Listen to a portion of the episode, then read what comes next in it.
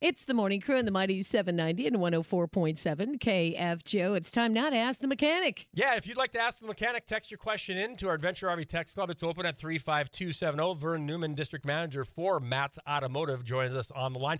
Good morning, Vern. How are you? I'm doing great today. How about you guys? Oh, better than I deserve, my friend. Better than I deserve. Matt, eh, Matt, Vern Newman from Matt's Automotive, and we've we've had Matt Matt Lockowitzer on before and does a great job as well. Uh, Vern, I wanted to start off because you spend a lot of time on the road yourself. What do you check each and every time before you go on on the road? Do you, do you check your oil? I, you know, some of our listeners always think, you know what? If I knew what the mechanic did, then I would do what the mechanic did, and maybe I'd save myself some headaches and some problems. So, so what are some some things people should do?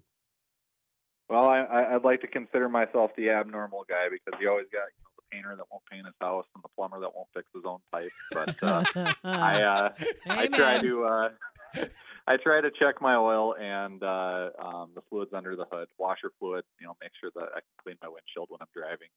Um, thankfully, I drive a newer vehicle, so I got the uh, tire pressure monitoring on my dash, and you know, this one has a brake monitoring system and an air filter monitoring system, so I really don't need to check those because of the sensors I have there. Um, but just the main fluids under there, just make sure that there's nothing that's going to interrupt my trip. You know, when you talk about those uh, sensors and you have the lights and the such in the newer vehicles, is there a time like all of a sudden I get a light that comes on and I'm, you know, between here and God knows where? Is there a amount of time? Do I need to pull over right away? Next small town, what, you know, what's a good rule of thumb on that?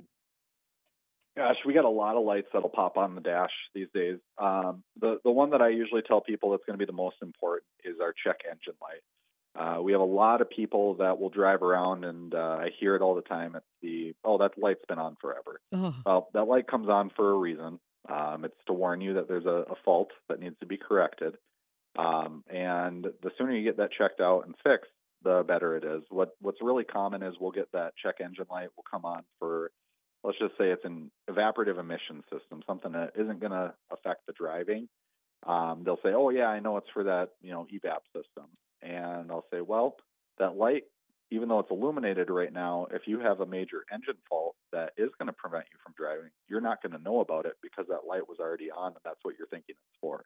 Yeah, a so lot it's of important that we correct it every single time. right. A lot of people are they think, oh, my gas cap. That's the reason why it's been doing this. They and that's probably not the smart way to be. No, no. When it starts flashing, that's when you need to pull over and stop driving. When it flashes, that's interesting. All right, we're talking with the district manager from Matt's Automotive. It's Vern. If you have a question, certainly text us right now at 35270. What are some common things that you see in the winter um, that you're just like, okay, you, you should have had this checked? Are there anything that comes to mind? Well, you know, we we see a lot of vehicles, a lot of repairs. Um, as far as probably our most common fixes in the winter Mhm. is going to deal with no starts.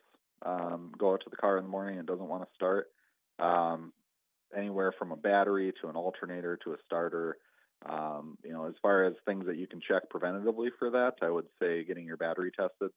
You know, making sure that's good. Paying attention to the lights on the dash, such as the battery light. Um, usually, when that battery light comes on, it's for an alternator failure. Uh, if you have a voltmeter on the dash, you know, paying attention that it's charging, um, usually in the middle, around 14 and a half volts there when you're driving. So, paying attention to those signs. Um, those are some of the most common, and then heating issues. Um, get out to the car and we don't have any heat. Uh, sometimes it's because we didn't have any coolant in the system. Uh, sometimes because the thermostat got stuck.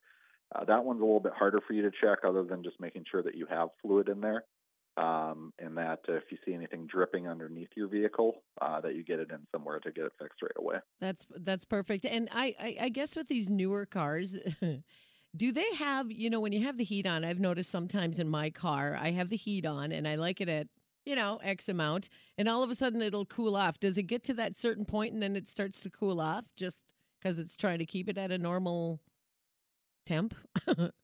Really going to depend on the vehicle you're in Okay. um, and, and your fan settings. You know, my myself, I have automatic temperature control in my car, so I hop in and I'll I'll set it to 71 degrees, and that's what's comfortable for me driving. And Okay. once it hits that temp, um, it'll start to level off. I know in some of the earlier systems with the automatic temp control, because it is a, a newer technology, uh, relatively speaking, um, that it would heat up really fast and then it would start to cool off and then it would heat up and cool off. So you never really got that constant maintenance in there. It was just uh, up and down. So that might be what you're experiencing. Okay. Um, if it is it's just heating up and cooling off to try and equalize that temperature for it. All right, we did get a question into the uh, text club at three five two seven zero.